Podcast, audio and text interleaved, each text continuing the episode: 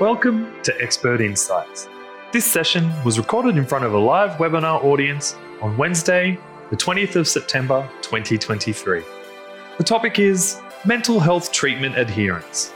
On the panel, we have Professor Sam Harvey, psychiatrist, executive director, and chief scientist at Black Dog Institute, Dr. Matthew Coleshill, postdoctoral fellow at Black Dog Institute, and Cass, our lived experience representative. Chairing this session is Dr. Sarah Barker. Okay, welcome everybody to our, our Expert Insights webinar on mental health treatment adherence. To begin with, I'd like to start with an acknowledgement of country. So, Black Dog Institute would like to acknowledge Aboriginal and Torres Strait Islander peoples as Australia's first people and traditional custodians. We value their cultures, identities, and continuing connection to country, waters, kin, and community. I'm in Naarm or Melbourne, and I'd like to pay my respects to the Wurundjeri people as the traditional owners of the land. And I extend that respect to the traditional custodians of all the lands where people are zooming in from today. As well as I pay my respects to Aboriginal and Torres Strait Islander peoples here with us too. We pay our respects to elders past and present, and we're committed to making a positive contribution to the mental health and well-being of Aboriginal and Torres Strait Islander people across Australia. So I would like to introduce our three uh, panelists today. We have Professor Sam Harvey, um, Dr. Matthew Coleshill, and Cass. So, can I ask you, Cass, to begin by introducing yourself, please, if that's okay? Thank you. Yeah, sure. Um, so I'm Cass. Um, I have lived experience of um, yeah mental health issues um, and suicidality. Um, I, was diagnosed with bipolar type two, um, and I've been uh, working in the background with Matt on this treatment treatment adherence project. Fantastic. Thanks so much, Cass, for joining us today. Sam, can I ask you to introduce yourself? Yeah, hi, Sarah. My name's Sam Harvey. I'm the Executive Director and Chief Scientist at the Black Dog Institute. Clinically, my, my background is as a psychiatrist, and I still see patients in the clinic that we run here at the Black Dog Institute. Um, prior to training as a psychiatrist, I also trained and worked as a GP in London some some 20 years ago now. Wonderful. Thanks for joining us today, Sam. And Matthew, could I ask you to introduce yourself, please? Thanks, Sarah. Um, yeah, my name is Matthew Coleshill. I'm a postdoctoral fellow here at the Black Dog Institute. Um, my background's mostly in health psychology, um, sort of things like digital interventions and mental health, but also uh, treatment adherence. Okay, thank you all so much for joining us today. So, Matthew, you've been researching treatment adherence for many years. What sparked your interest in this area? Um, I mean, I, I, sort of started off very interested in things like the placebo effect and pain perception, which was my um, first sort of couple of my PhD in research um, in my first postdoc.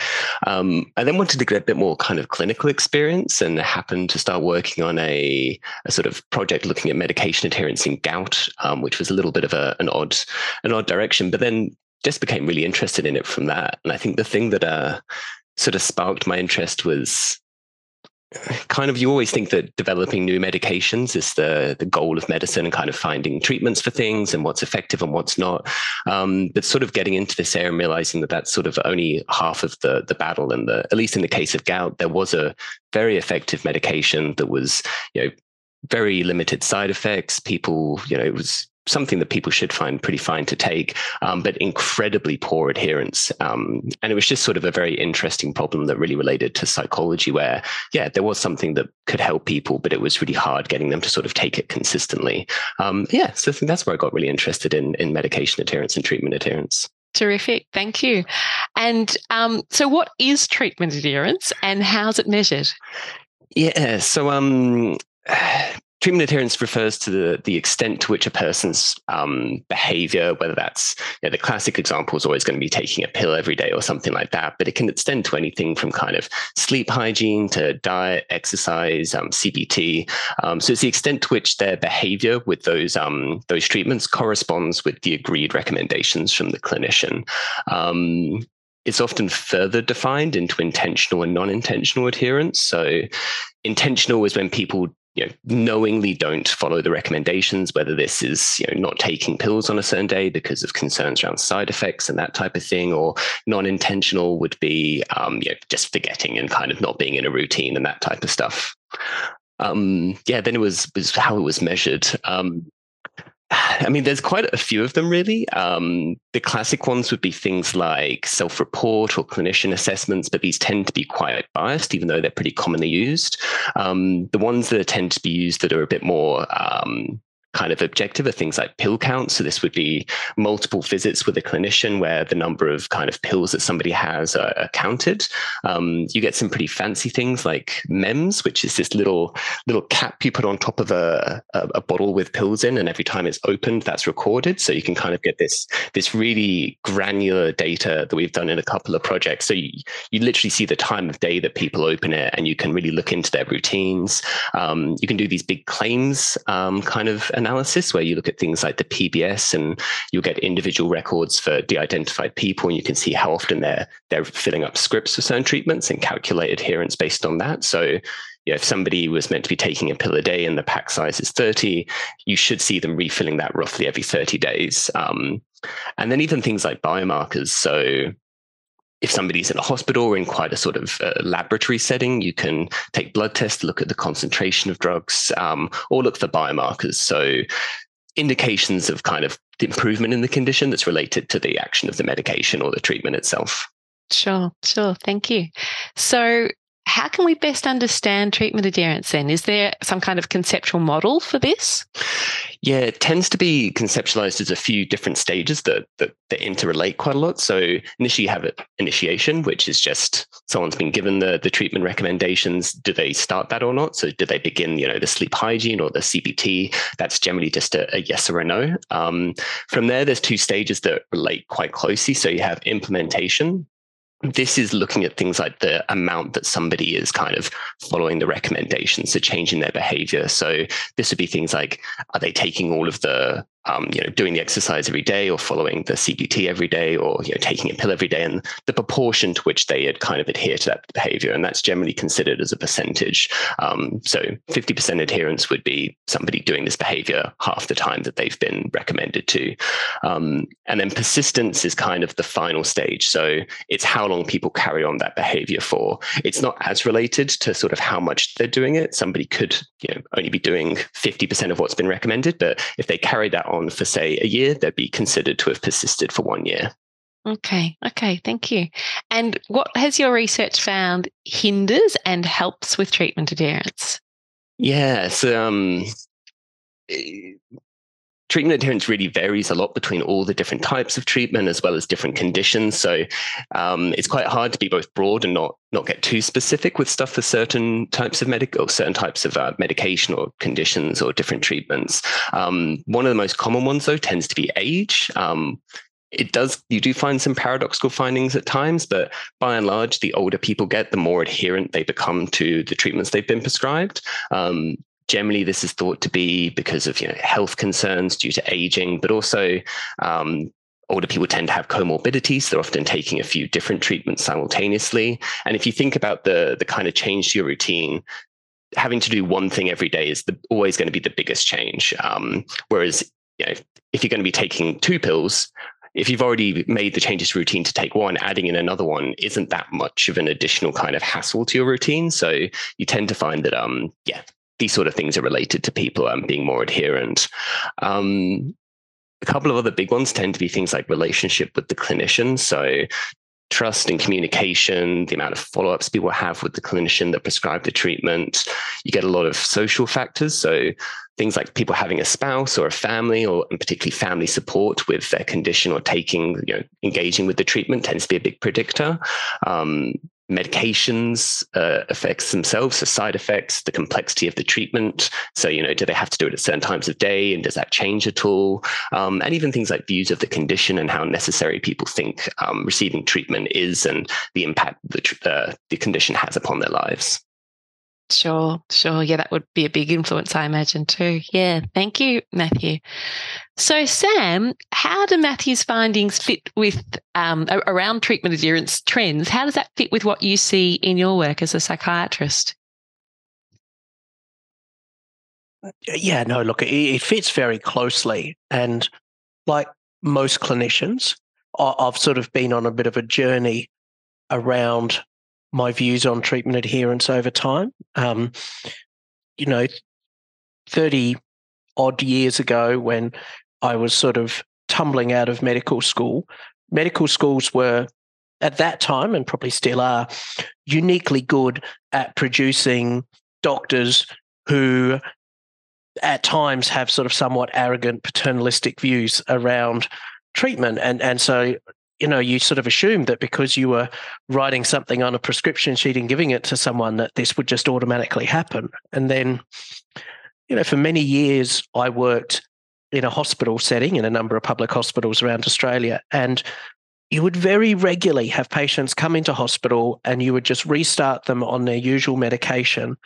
And suddenly there were all sorts of complications. You'd restart them on their normal blood pressure medication and their blood pressure was suddenly down in their boots, or you'd restart them on their antidepressants and they were having all sorts of side effects. And over time, I learned to sort of say, you know, these tablets that you said you take, really? and and very often you would find that when you're in hospital and you've got a nurse dishing it out exactly at the time that that was far and above what they were doing at home um, and and so these days it's it's much more of a, a a conversation I have with people I'm seeing in the clinic both at the time that we're making plans together about treatment but also you know one of so the black dog clinic for those that don't know we we see a lot of patients for second opinions and so we we have much more time with patients because they're often complicated and we're stepping through it gradually. And so, you know, we have the time when we're going through the trials of different medications that on paper it says that they've tried. And then when you say to them, you say, you know, okay, tell me about that. And they sort of say, no, it, you know, it made me feel terrible. So even though it looks like I was on it for six months, I only took it for about a month. And um, so I, I think over time and with experience, I now have a much more realistic view of of what treatment adherence is and and that aligns very clearly with what Matthew was describing mm, from those mm-hmm. studies. And what about people's common concerns about treatment then Sam what do you see there? Uh, look, it is very individual, but I think to to put it into clusters, I think within psychiatry there is a, a group of people that just don't like the notion of being on medication, even if it's a medication that causes no side effects. They don't like the way it sits with them. Um, there is also a, a, group who will have less than 100% compliance, as, as Matthew described, because of genuine side effects that they're experiencing from that medication that aren't being adequately addressed. Uh, and also, I think there is a, there's a group of people that don't adhere to the treatment because it doesn't work, and that they're voting with their feet somewhat. And um, it, you know, they shouldn't be taking stuff that's not working. So I think there's there's a range of reasons, but broadly, it, it they're the sort of the key categories yeah, that I great. tend to hear about. Sam. Cass, which treatments do you have experience of, and what's your experience been of sticking to dis- to prescribe treatment as well as some of the challenges too. Yeah, I so from a young age, um, uh, from about 14, I started having symptoms um, and initially was um, diagnosed with depression. Um, so started on an antidepressant. And although that sort of kept things at bay, it didn't really get on top of my mental health symptoms. Um, I yeah, got to my 20s and I had, I believe, a manic episode um, and decided that I was feeling great and I'd go off my antidepressant.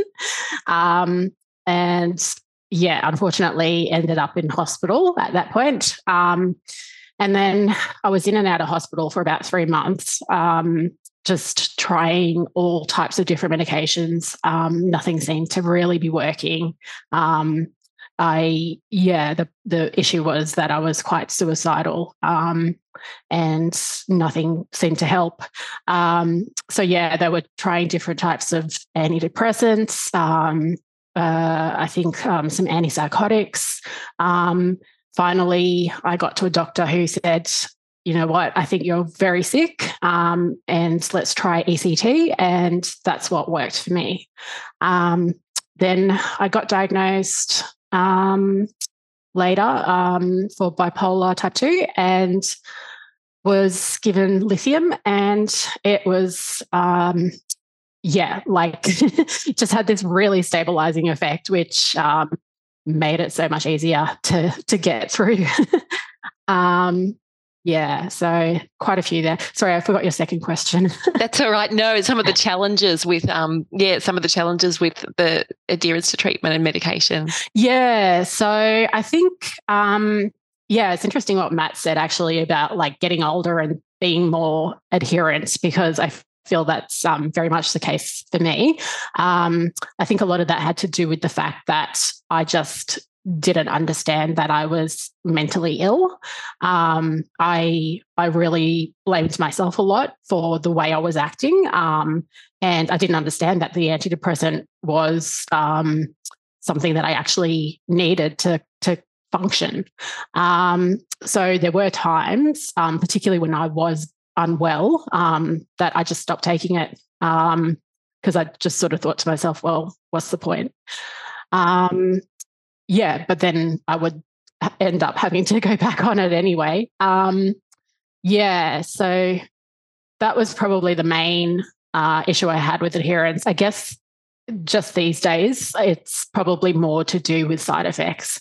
Um, because I realize and I understand I've got this illness, I um, understand that I need to take medication for it because that helps me stay um, um functioning. But um, yeah, like one of the side effects that I just find very hard to tolerate is the fact that I've gained a lot of weight. Um, and yeah, that that's yeah. something difficult to sure, yeah, compromise sure. with. Yeah. So I address this question to all of you. Many people have been prescribed SSRIs for mental health conditions when they were teenagers without a whole lot of say in the matter. How important is it for people to have voice and choice in their treatment plan? And I guess I might start with you, Cass, talking about it, some of that side effects that are difficult and challenging too. If you could start. Yeah. Yeah.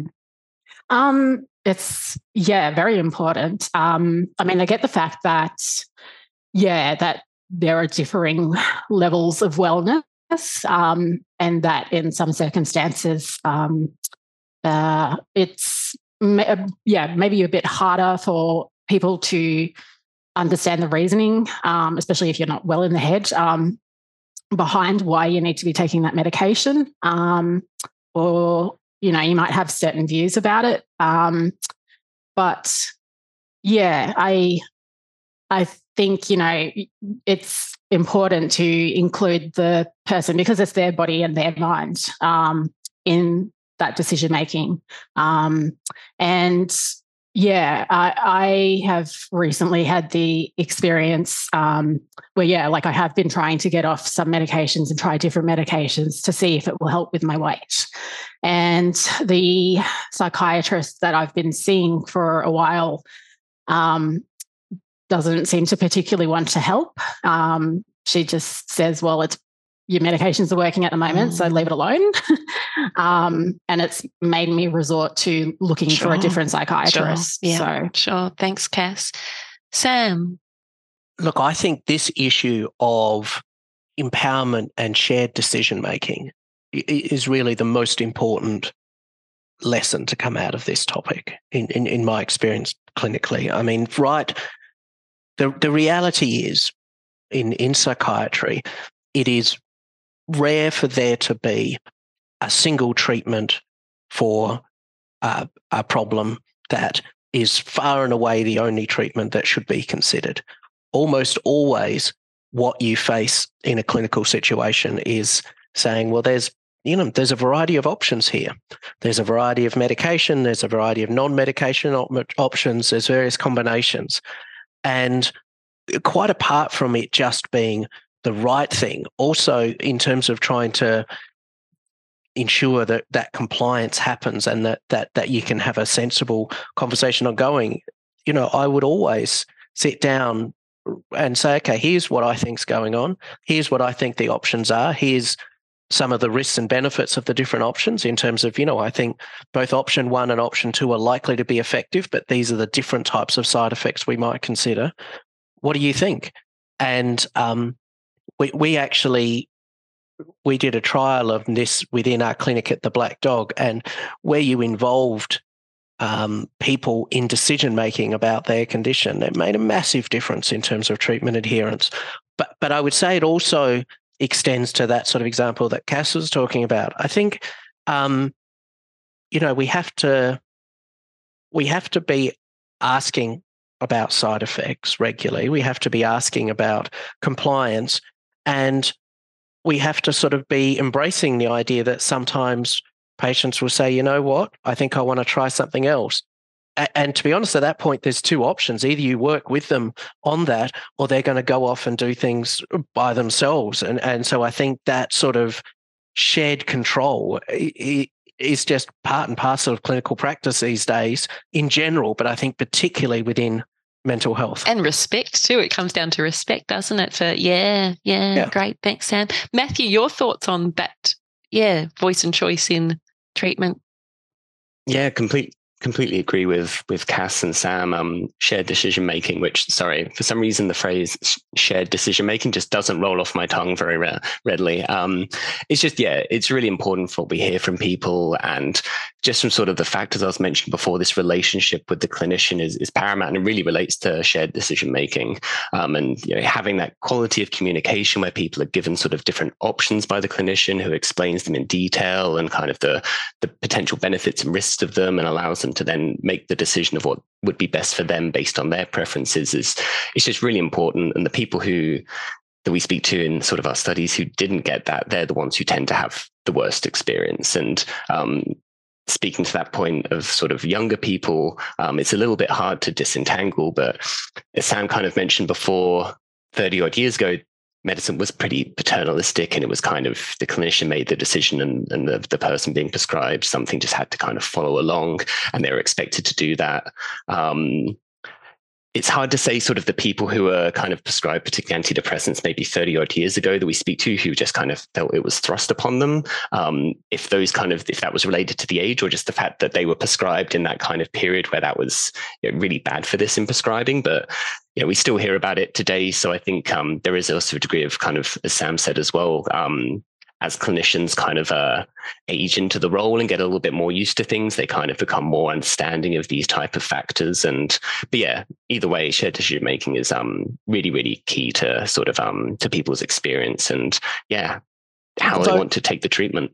Although Sarah, I will just add, just you know, if I if I go back and put on my old dusty GP hat, like I, I can imagine my former self saying, "Yeah, like fine, you're you've got an hour with a with a new patient. It's great that you've got time to have those conversations. You know, back when I was a GP, I had seven and a half minutes with with a patient, and so and the the issue of of their low mood might have only been brought up in the last minute of that seven and a half minutes. So um, I, I get that it isn't always easy, but um, little things can make a big difference. Black Dog Institute has, and and others like Beyond Blue and the College of Psychiatrists have great information sheets. You know, a little thing like a GP saying, you know what, I reckon this will help, but here's some information. Have a read about it. If you're not sure about it, come back next week and we'll chat some more. Like that's, or or just sort of saying, you know, when I'm giving the repeat prescription, actually, you know, how's it going? Any side effects type thing? Like just, it doesn't need to take long to at least open up the conversation. And, and, and we routinely hear about what a difference that makes. Okay. So Cass, many people are prescribed treatments or interventions other than medication. What about treatment adherence to psychological therapy? So things like activity scheduling or mood monitoring or daily exercise. Some of these might be hard, especially if medication doesn't seem to be working. What are your thoughts about what helps there? Yeah, I, I guess it depends on the person. I mean, I think it's a bit like Sam said, like you've got these categories of people. Um, for example, my brother, unfortunately, no matter how hard I've tried to, uh, you know, persuade him to see a psychologist and work on some of that stuff, he just will not do it because he is not open to it.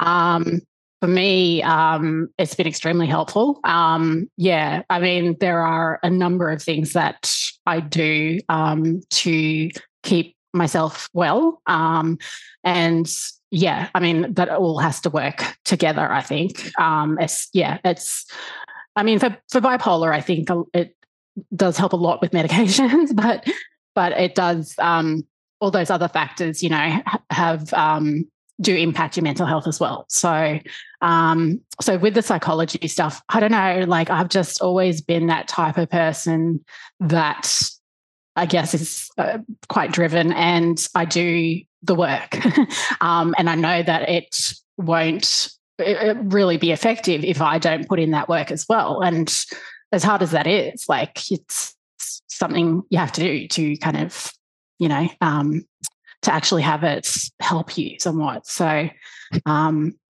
yeah. Can I, I can I put it on the record that I am the total opposite of Cass?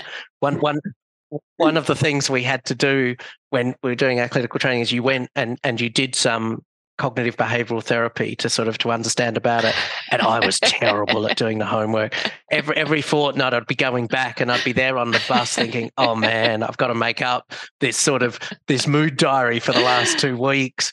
Um, but but I think the really interesting thing about adherence with psychological therapies is is it goes both ways. Like yes, there's a question about to what extent is the individual able to adhere to the homework and all those other things, but also one of the things we find to what extent is a clinician able to adhere to to what should be happening. You know, we know that there's certain structured interventions that work, but you know, lots of things get in the way of, of that actually happening as it should. And I think it's a real challenge uh, for us as clinicians to to sort of turn the adherence question back on ourselves and and say actually am, am i doing what we agreed at the start here or, or have things drifted a bit and in terms of what helps with motivation then Cass to take medication and adhere to psychological interventions what kinds of you talked about the drive you have what are the some of the things that help with your motivation then? A lot of it i think has to do with uh, so i actually have a background in nursing. I'm not a nurse anymore but i've got some of that medical knowledge. Um, so i think um, and you know like yeah once i was diagnosed you know i sort of researched about it and tried to understand what was going on with myself um, i think that having that information um, yeah and especially it, it really helped as well when yeah, because I was young when I was younger, I believed that it was because of it was something because of me. There was something fundamentally wrong with me. Um, shifting that um, perception to the fact that no, it's this mental illness that's going on in my head, and the way that I address that is by taking medication. Um, yeah, that that really helped me to yeah, stick that's to a medication. powerful shift. Yeah, yeah, great, Cass. Yeah. Yeah. Sam, what about ideas and strategies you have and that you find helpful in your work to support people with treatment adherence for mental health, both for medication and psychological therapies? Yeah, look, there's not. I, I, I haven't found a silver bullet for this. I think it's a variety of things. I, I, do think um, that sort of shared ownership of of decisions is really important, uh, and the explaining of the why. Um, sometimes these things can't be rushed. And, and I think sometimes it's really important that we as clinicians don't inadvertently send the message that if you don't take my pill, I don't, you know, I'm not in this together with you. And, so, you know, very often I'll we'll have a conversation and I'll say, okay, well, let's, you know, come back in a couple of weeks and let me know where your thinking's at, and we'll make some decisions then. Um, to give people permission to go away, come back with further questions. I, I think also, and this goes back to a point that Cass was making earlier, um, like it's it, it's an ongoing discussion, and so eh, you know very often I'll be saying to people I'm seeing in a clinic, you know what, let's try this for a month, and if at the end of that month you you tell me it's not working or that the effect that it's having is not enough to offset the problems it's creating, then we'll stop it. Uh, and I think people, for a variety of reasons, will think if I go down, this is a one way street. If I start taking this antidepressant, I'll never get off it. Um, and so I find I, I, spend a lot of time saying, you know what, this is, yep, we can we can try it. If it doesn't work, we'll stop it. And sometimes when you have patients for a while and they learn that you stop stuff that doesn't work, they're much more willing to to try other things because, you know, that's that's the relationship. What what I find really frustrating is, when I see people in the clinic and they'll say, yeah, I've been prescribed this for the last three years and you say, "Well, does it help?" And I say, "No." And I say, "Well, why, why, why, why has this been going on?" Or, or even worse, when new stuff just gets added on top, and it's not like, "Okay, well, let's stop this before we start something else." And I think, you know, if if you can be honest and and have that those sort of discussions and that sort of relationship, then that makes a, a huge difference in terms of the quality of information you get and, and the outcomes. Yeah. Um, yeah. I mean, I think a lot of it's got to do with that relationship, like that that therapeutic relationship that you develop. Um, yeah. You, you, you know, this, yeah, it, you have to be able to feel like you're working um, together rather than separately. Um, yeah. Sam, what approach do you take with patients when someone really needs a medication, in your view, or perhaps even in their view too, but motivation's extremely low to take it? So there's a spectrum here. I mean, there are some situations where our concern about somebody and their ability to engage with treatment is so high that we might be you know, saying, well, actually, we need to bring you into hospital so that we can get you started on whatever treatment. Now, that's a relatively rare occurrence, but that that is at that end. There is this end of the spectrum where your level of concern gets so high that that um, that those sort of actions are required. But that's pretty rare. Um, but by and large, I I think you know we we know that sometimes these are these are difficult decisions for a variety of reasons. And so sometimes they take time. Sometimes they take sometimes you have to use a motivational enhancement type discussion where where you sort of you know particularly if you've got someone who's uh, you know very depressed or um, overwhelmed by anxious ruminations those things can make decision making very hard. And, and so sometimes you have to sort of help an individual in those situations really step through the, okay, well, where are you at the moment? You know, what are the things that we've addressed that, that we really want to help? Um, you know, if we're talking about medication or talking therapy or whatever, what what what do we anticipate would be the benefits of that? What are we concerned about the risks? What can we put in place to try and mitigate some of those concerns? Okay, let's make a decision and let's stick to it. And um, sometimes that works. Uh, uh, sometimes, you know, involving the family in that discussion can really help. Um,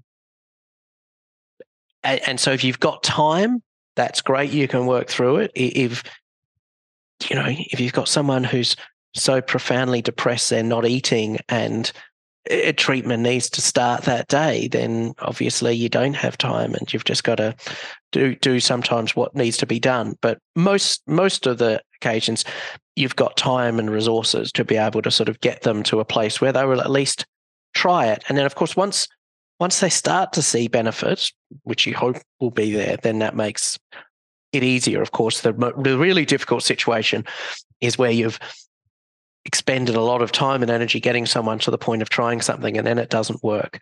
Um, but you know, if you've been honest along the way, then that that should still be okay. Cass, I don't know if you can talk to that. Have there been times where that kinds of situations happened um, for you, where perhaps you know you've tried different things that haven't worked? What's helpful in terms of sticking to medication in terms of when there are bumps and challenges like that?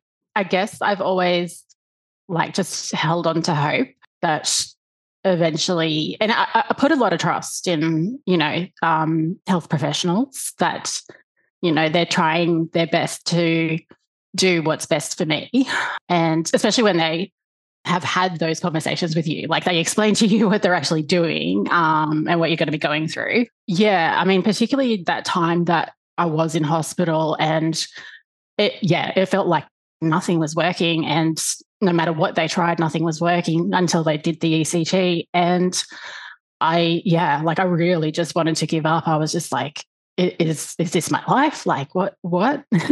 um, but it's just I think it was just about trying to hold on to hope because and and but also like looking at the people that were around me. So I guess having supports, um, but that includes the health professionals who were saying, you know, we will we will find a solution. We will get you there. Yeah, I think that's a really important point. That that story of of, of hope, and I think, um, you know, one of the myths that sits around mental illness is that somehow it is less treatable than other disorders. And, you know, having come from gen, part of the reason I shifted from general practice to psychiatry, like general practice, huge part of that was treating sort of chronic relapsing conditions.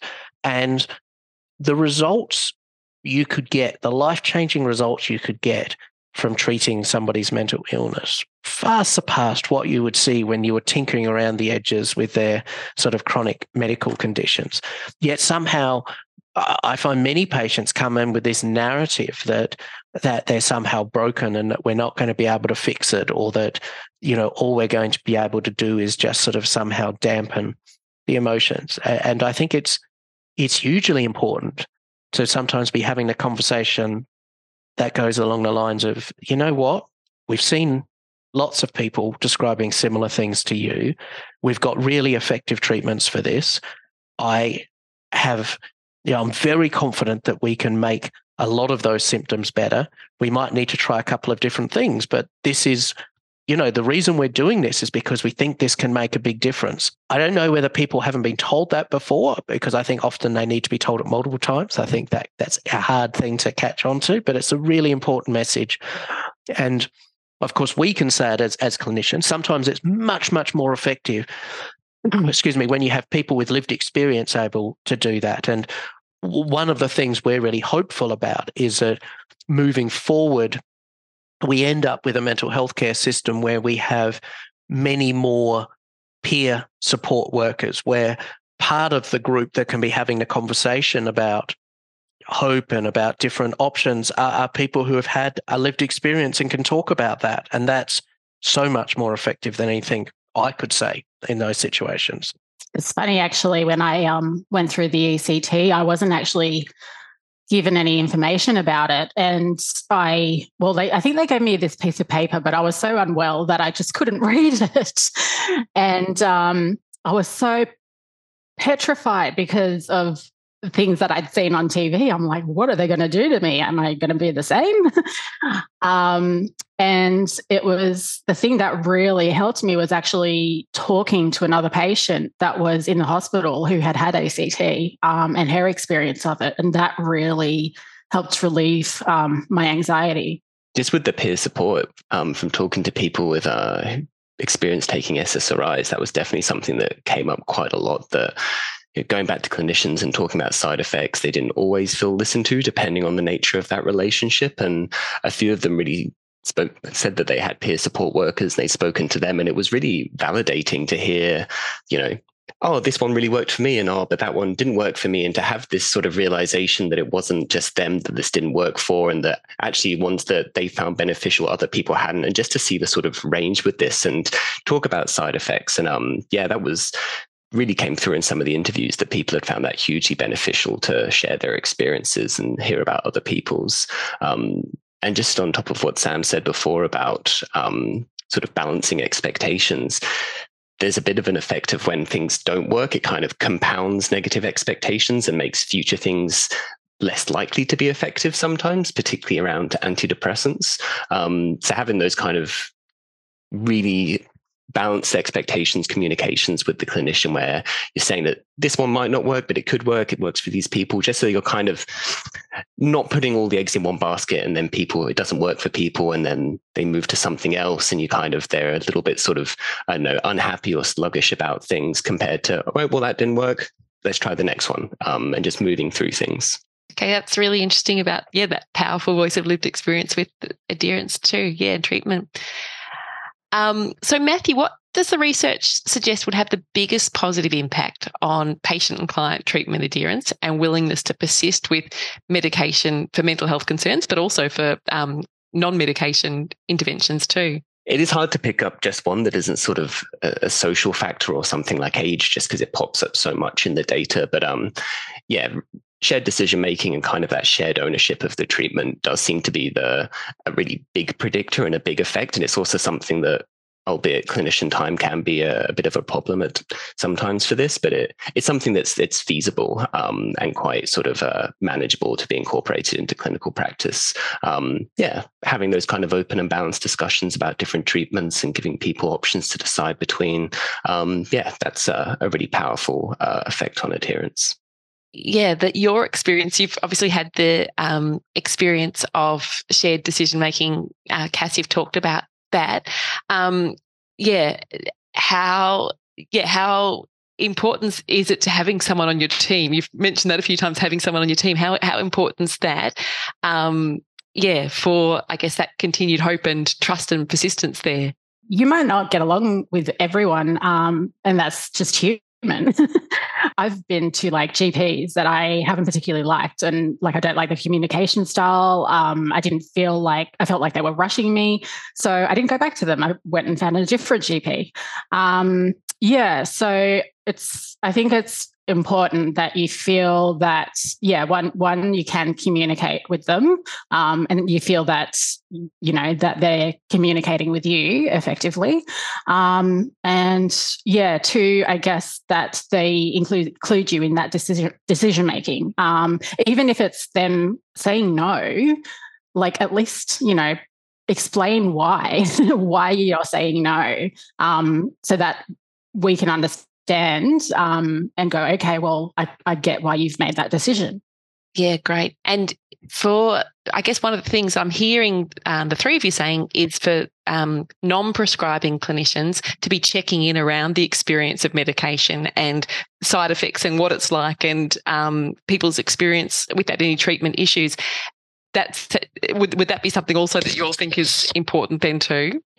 Yeah, I think it's important both ways. You know, I think I like if I'm prescribing medication to someone and one of our clinical psychologists is seeing them more often than me, I love it if they're asking about the medication and how it's going and and it, including that as part of what they're doing.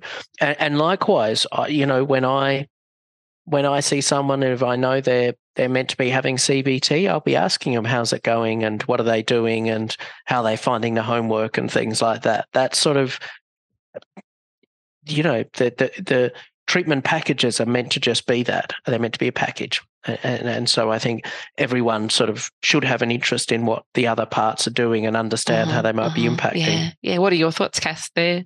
Yeah. I mean, I guess personally, um, I've never had a psychologist that's really asked me about my medications. Like I might bring it up, but um, they've yeah, not we've not really discussed it. But um, yeah, like I guess in terms of something like my um, weight, like that would be quite helpful. Um, even if it is medication related, I'm sure you know, like there's some you know psychology stuff behind it that might be helpful for me. Um, yeah, but I could definitely see that it could be um, yeah like a good role for psychologists um, in terms of treatment adherence um, just you know it's, it's it's like i said before like when i was younger like i had a different mindset. So just like maybe changing that mindset a bit or helping them change that mindset a bit then maybe they'd be a bit more willing to consider taking medication. Yeah. Okay. Thank you. Um, matthew anything you'd like to add there oddly enough, that was actually some uh, clinical psychologists sort of supporting people um, with medications was something that kind of inspired some of the research um, I've been doing at Black Dog. Because um, t- talking to clinicians um, at the Black Dog Institute, a few of them were saying that part of the burden of sort of supporting people through side effects was falling to them. Um, so they were kind of coming up with strategies for, for how to manage the side effects in people's day to day lives and that type of thing, and sort of behavioral changes they could make to um, sort of overcome the impact of these side effects. Um, but kind of as as Cass said, despite this experience, because Black Dog is quite a, you know, everyone talks to each other and it's quite a close knit um, sort of group of clinicians in the in the you know, outside of the Black Dog Institute with people who are taking antidepressants, they there was limited experience of this. They'd sometimes talk to their clinical psychologist about the, the medications they were taking, but there wasn't a huge amount in the way of um, support being given to sort of help people manage any of those side effects. Um, so yeah, something I think to consider as a maybe a, a wider intervention. Um, potentially training clinical psychologists more in this to see if that would uh, help people with um, yeah taking medications and giving those tools to clinical psychologists so they feel prepared to yeah, have these great. discussions no, they're as great well. thoughts, Matt. Thank you. So, um, Sam, what are the top strategies you see as making the most powerful difference to treatment adherence for mental health conditions? If we kind of sum up, what what would you? Um. Okay. I'm going to say four things.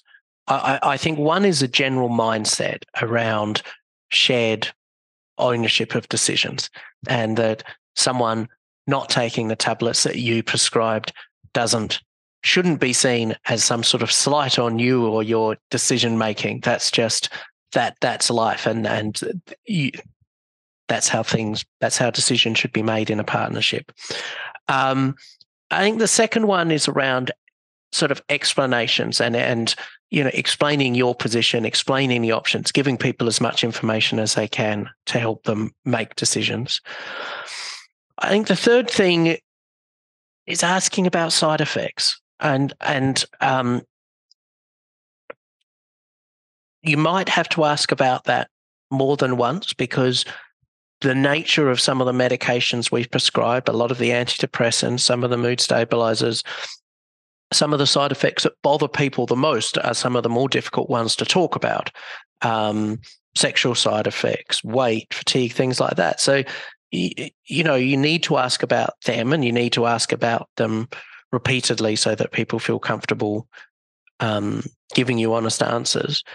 And it has to be you know it's an ongoing dialogue um, for those patients who we're, we're lucky enough to have an ongoing relationship, that that's an ongoing dialogue around these things. And um, sometimes it takes time to get things right. Sometimes things change and you got yeah, to adjust over yeah. time. Thanks, Sam. And Cass, what about your top tip for clinicians to assist people with treatment adherence? Um, I think Sam's pretty much covered it. um, but yeah, I think the main thing is um, communication. Um, I mean, yeah, like I know it's it can be difficult because yeah, these days we're so tight on time, and um, yeah, we're in such a rush that you know things get missed, I guess. But um, yeah, I, I think the better you you can and clearly you can communicate, um, yeah, I mean, the happier and the more, yeah, like the more trust you build and, um, yeah, probably the more adherent there would be too. Terrific. Well, thank you all for a very interesting discussion. Black Dog Institute and others have lots of different evidence based online tools that can be used to support um, you with supporting um, your patients or clients' mental health. So, My Compass is a really great online tool for mild to moderate anxiety and depression. That's on the Black Dog Institute website, and it's got a whole lot of different modules that you can do in a non linear order, um, which is really great um, CBT. This Way Up Clinic has excellent depressions for different kinds of anxiety and also for mood concerns as well, and that's evidence based. And Mood Gym by the Australian National University has interactive skills training for depression and anxiety, which is also um, really, really good too. In terms of looking after your own mental health, TEN or the Essential Network for Health Professionals is a wonderful resource. It's available on the Black Dog Institute uh, website. And I really point um, practitioners to look at the Navigating Burnout module, which is one of the newer modules, and it's um, it's excellent, I think, and really relevant and and timely during this uh, pandemic connecting with the Black Dog Institute, um, we have a whole lot of health professional trainings. Um, these are both online and in person, and you can also follow us on social media as well. Yeah, thank you very, very much, everyone, for coming today, for sharing your great expertise. Thank you, Cass, Sam, and Matthew. Thank you, Matthew, for the research um, that you're doing in this area too. And um, thank you, everybody who's come today um, and listened. And this will be available online um, by podcast and webinar for you to catch up with again if you'd like to. Thank you very much, everyone. I really appreciate you sharing your expertise and sharing your time.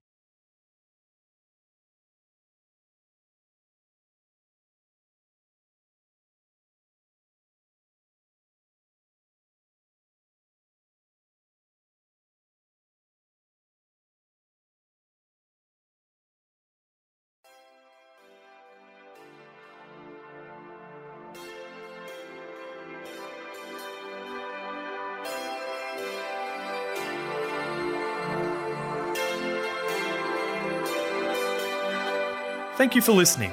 If you'd like to hear more of our podcasts, subscribe to and review Black Dog Institute on iTunes or your preferred podcasting platform.